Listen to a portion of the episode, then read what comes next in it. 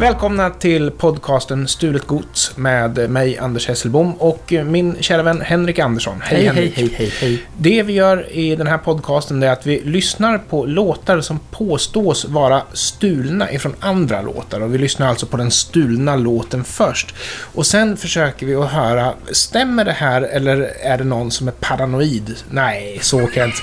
Jag, jag säga att nästan allting kom, utav det här materialet kommer ifrån lyssnare som skickar in och engagerar sig och vi är jättetacksamma.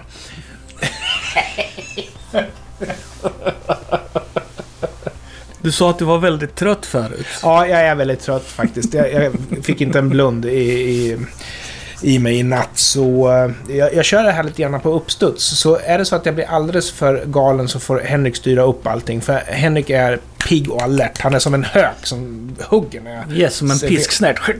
Exakt. Vi ska ut på lite okända tassemarker för mig den här gången. Så det kan ju faktiskt vara så att jag behöver ha hjälp av Henrik. Därför att nu ska vi lyssna på musik som jag egentligen inte känner till. Och det är mycket sånt som har kommit in som jag har samlat i just det här avsnittet 9. Musik som jag inte har någon relation till just. Det första som vi ska lyssna på det är en artist som heter Oceans of Time. Låten heter Show Me The Way och den är från 2016 och den låter så här.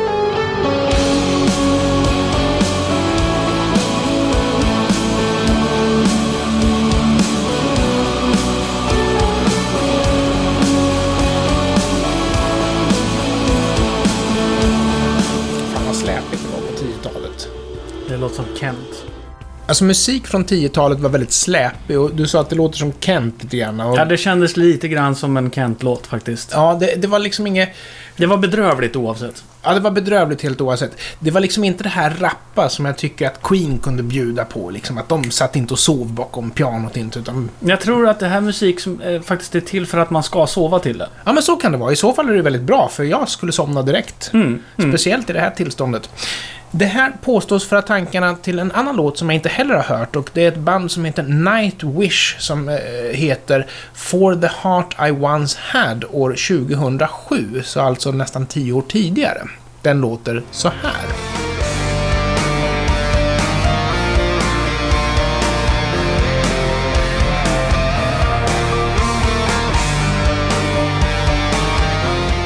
Man ska sno något, varför snor man inte något som är bättre från Nightwish då? Kör Oceans of Time igen. Ja, det här är ju nästan en fråga om det är medvetet eller omedvetet, för jag tyckte att det var samma sak. Jag kan absolut eh, hålla med om att det här är i det närmaste identiskt. Det, det här kan omöjligen ha uppstått av sig självt. Nej, för, och jag brukar tänka så här att om man ska sno en låt, varför snor man inte en bra låt då? för det, sannolikheten att två personer helt oberoende av varandra skriver varsin dålig låt är ganska liten. Jag har ingen relation till Oceans of Time. Nightwish har jag naturligtvis koll på vilka det är, även om den här låten har jag liksom aldrig hört för. Så därför kan jag ju säga att Nightwish har ju en och annan bra låt. Eh, Jag har inte Snor hört dem någonting med Nightwish som jag har tyckt varit bra, men det beror ju på att jag inte gillar den här typen av musik. Nej, Förmodligen kvalitativt för vad det är. Eh, Ja. Oavsett vilket så är ju Oceans of Time eh, bevisligen och objektivt väldigt okända i relation till Nightwish. ja. Och därmed så har jag inga som helst problem att fälla å det grövsta. Nej, och jag skulle liksom vilja sparka lite extra på dem på grund av att jag tyckte deras låt Show Me The Way lät inte speciellt bra. Den lät sävlig. Och är det så att man, man inte ens kan sno någonting och göra någonting bra av det? Nej, nej, nej. Det där går inte. Absolut inte. Vi pekar finger. Ja, här, nu sitter vi och pekar bara två, för vi har kommit på att det är det mest radiovänliga sättet att eh, döma ut någon. Det är att sitta och peka på den. Mm. Med våra fingrar. Mm. År 2005 så släppte en dam som hette Helena Paparizou. Det låter grekiskt eller något sånt där va?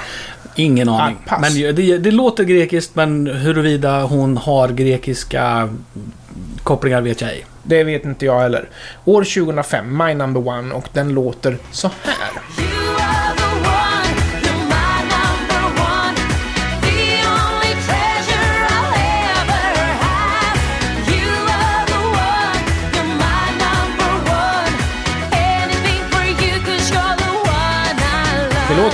Kunna vara Mel- Melodifestival och eh, grekiska melodifestivalsbidrag handlar väldigt mycket om att eh, marknadsföra... Alltså jag lär mig aldrig knapparna på den här dosan. Men grekiska melodifestivallåtar handlar väldigt mycket om att marknadsföra sig själv som en snygg kille eller som en snygg tjej. Så Jag är potentiell, jag är stilig, jag har erövrat alla donner.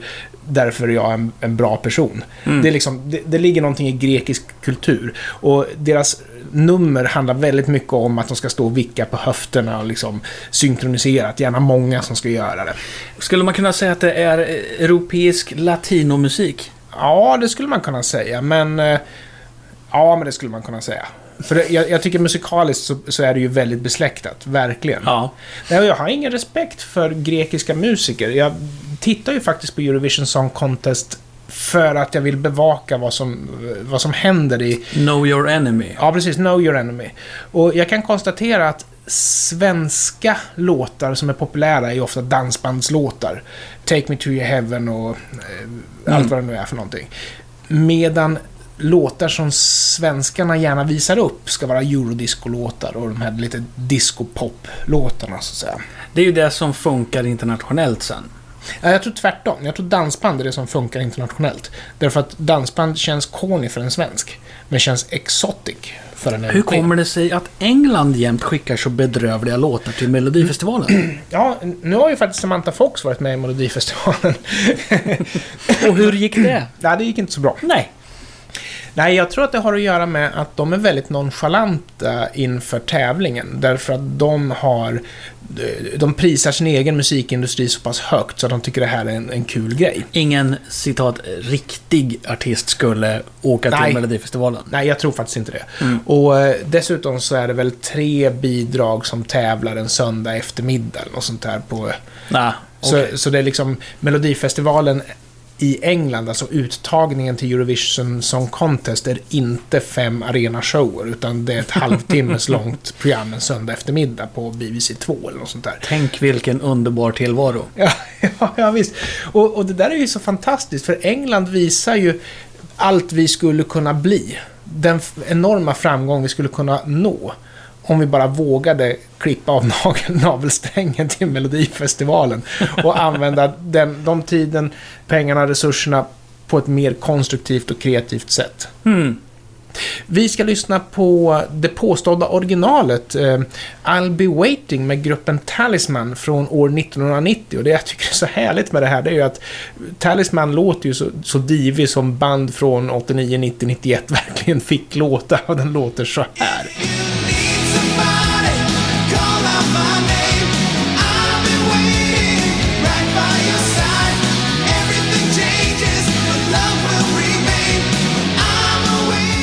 Ja, här sitter du och skakar på huvudet och jag är Ja. helt förskräckt här. Hur kan du ens göra en sån sak, Henrik? Det, ja... Alltså, för det första så... eh, Det blir väl lite sådär disconnect när det ena är liksom en, en rocklåt och det andra är en, en, en Shake Your Booty. Eh, Det var en bra benämning på vad jag menar grekisk musik. det handlar inte om musiken egentligen, det handlar om köttmarknaden. Det är det som är det viktiga. ja. Det är grekisk kultur. Ehm, ja visst, det finns likheter, men jag tycker inte det... eh, Det är för generiskt. Nej, nej. Det här är en stöld. Jag vill, får jag lyssna om? På vilken utav dem? Båda. Okej, vi börjar med Helena Paparizou. Dun, dun, dun, dun. Dun, dun, dun, dun. Ja, du hör ju. Och så växlar vi till Talisman där. Dun. Okej, det är ganska generiskt. Det är ganska generiskt när jag tänker efter. Men fasiken, nu trycker jag på fel knapp igen. Men frågan är, är det för generiskt? Det är väl det som är frågan. För det är ju lite grann äh, beprövade toner här alltså, men... Nej, jag, jag lutar nog fortfarande åt att jag tror att personen som skrev Paparizzos låt, om det nu var Paparizou själv eller någon annan, har lyssnat på Talisman, tyckt oh, schysst, det här var bra, den tar vi. De första två takterna, ja. Mm. Men inte sen. Nej, men det räcker ju, då är man igång. Har man Då fått man ner igång. några noter på pappret Ja. så, så går det bara farten sen. Det är idiomotoreffekten, vet du. Okej. liksom köra ström genom en groda Ja, ja, så blir okej. allt bra liksom. Men så initial guilty då? Ja, initial alltså, mycket, mycket stuffande om Melodifestival här. För du kanske kommer ihåg eh, gruppen Afrodite som var med i Tyvärr så Melodi- gör det. Melodifestivalen 2002. Eh, deras låt hette Never Let It Go. Det var tre stycken prominenta artister från Det Sverige. var väl eh, Kayo, Eh, Gladys Del Pilar, kan det vara hon eller? Och Titiyo? Kan, nej, nej inte Tio utan ehm, Ja, the other one. hon som gympar i alla fall. Det var någon som... jo men vänta, vänta, vänta. Sharon Dial? Är du säker? Nej! Nej, hon, det är hon i varuhuset. Nu, alla lyssnare under 30, vad fan är det? Vi, slår, vi, slår, vi slår upp där medan vi lyssnar. Blossom Taintum. Nej, vi, Hon vi, var väl ändå inte sångare? Eller var hon... det är det jag tror att hon var, förstår du. Så nu när Henrik tar fram sin fina, vad sa du, Galaxy... Nu har vi snart sagt alla, eh, alla mörkhyade sång... kvinnliga sångerskor som är aktiva från svenska scenen här. Kayo, Kayo, Gladys Del Pilar, Gladys Del Pilar. Blossom Tainton. Ja, du ser. Vem hade rätt? Anders hade rätt. Jajamän. Händer- Eh, dock har Jessica Folker sedan 2015 ersatt Kayo. Aha, ja det är bra för hon är ju... De håller alltså på, fortfarande på. Men vänta nu, Jessica Folker är inte svart? Jo. Hon varit med i Melodifestivalen. Hon var dessutom ganska bra på att sjunga. Jag tror att det var någon eh, journalist eller något sånt där som kallade gruppen för Pepparkakorna eller något sånt där. Det var väl inte... Så, ah, och vi får väl se nu om jag vågar eh, inte klippa bort det här. Jag är så rädd för Apple. Jag, jag ligger vaken om nätterna. De och- sysslade tydligen med nakenchock här också. Men schysst! Nakenchock är bra, fast det krävs ganska lite. Du behöver inte vara naken. Mm. Enligt Wikipedia så var Afrodite med och myntade ordet nakenchock. Bra. I samband med repetitionerna inför Eurovision Song Contest 2002. Det, det är intressant att en popgrupp myntar journalistord. Journalister använder inte samma språk som vanliga människor. Det är, det är därför de säger rasa betyder inte att någonting kollapsar, utan det betyder att någon blir arg och så vidare. Ja, att man blir rasande.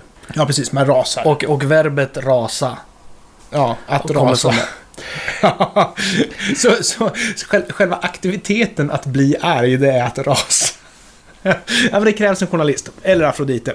Never Let It Go från 2002, påstådd låtstöld, låter så här.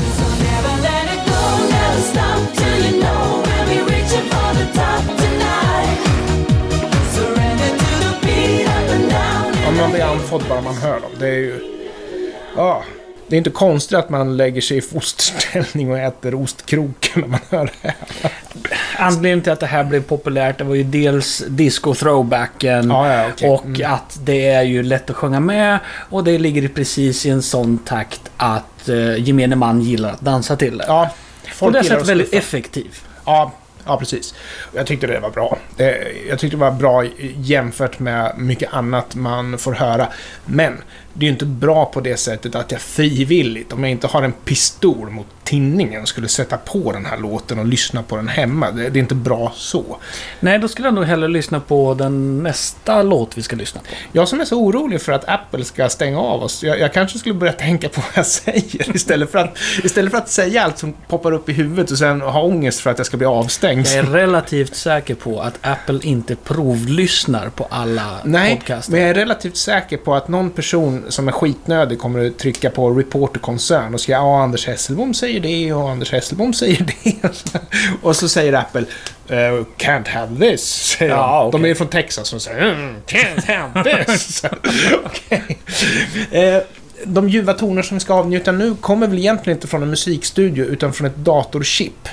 Så det vi kommer få höra kommer låta lite plattare i relation. Men det här är alltså ett datorspel som heter Sonic the Hedgehog eh, från 1991. Eh, Plattform, Eh, det här lär vara en från Sega Mega Drive eller Genesis som den hette i USA. Ja, just det.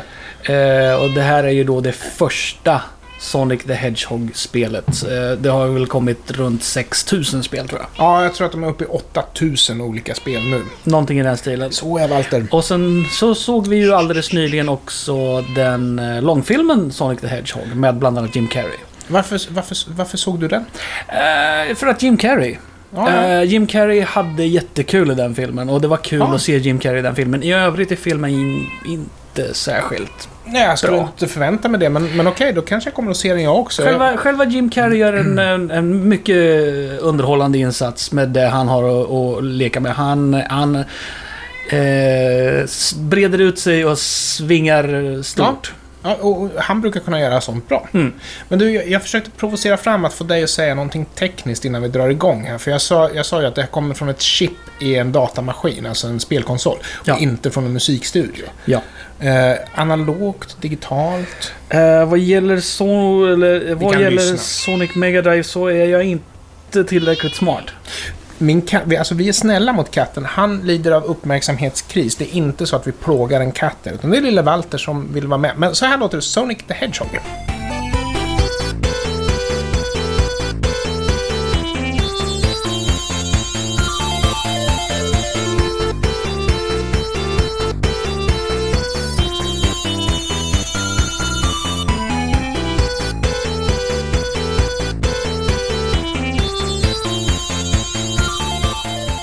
Det var från en specifik bana va? Ja, jag vet faktiskt inte det. Jag tror att Leffe sa... Men efter att ha lyssnat på det här så kan jag säga att det låter ju som så kallad chipmusik. Att det förmodligen är digitalt eh, ljudchip, men att de har Ja, ja. chippat det för att kunna få plats med mer musik liksom. Chip och välkomna till Hike. Ja, ja men om, om vi, för de som är intresserade av det tekniska där så, om man tänker sig att en digital musik, då har du ju ett inspelat ljud som du kan spela upp i olika frekvenser och bilda en melodi utav det.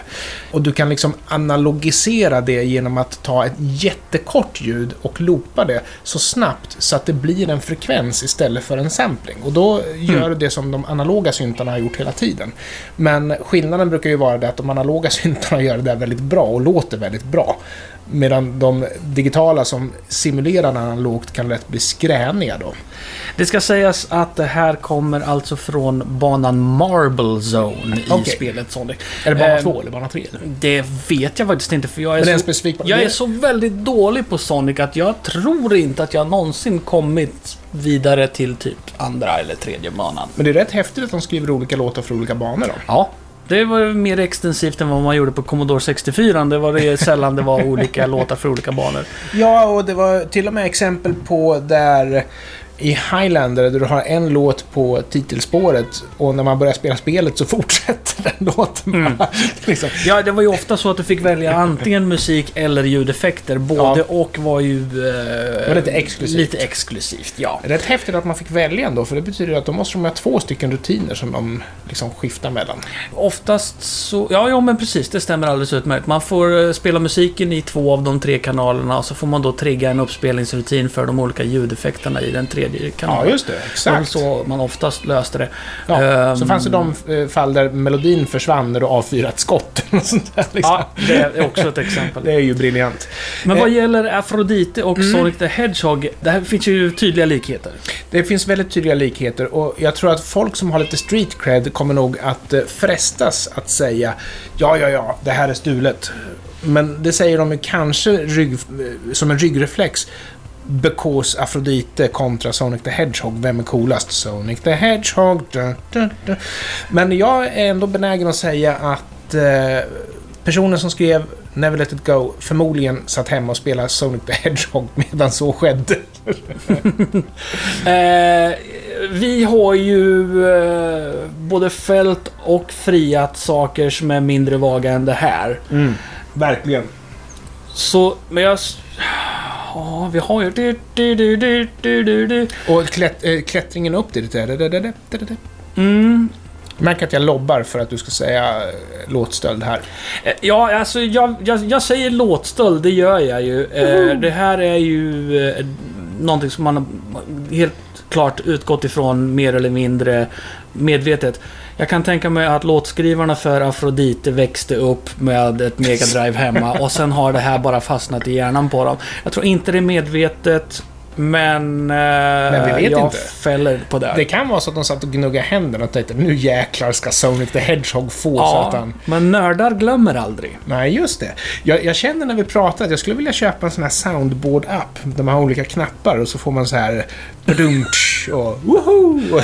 Ja. Lite grann så som radiopratare har. Ja, ja. Jag är så eh, avundsjuk på att radiopratare har de där knapparna som, som låter när man trycker på dem. Jag har alltid gillat det där ljudet, ehm, vad heter det programmet? På minuten. Och då kan man ju då eh, Mm. som motspelare trycka på en knapp när man tycker att den som håller på och pratar stakar sig eller, eller Har inte upprepar de sig. varsitt ljud? De har varsitt ljud och Ja. någon har någon sån här... Låter någon. Ja. Och det, det ljudet vill jag ha. Och det- jag var tvungen att kolla på, på VU-mätaren när du sa Jag sådär. vänder bort huvudet för dig. Ja, det hjälpte fasiken.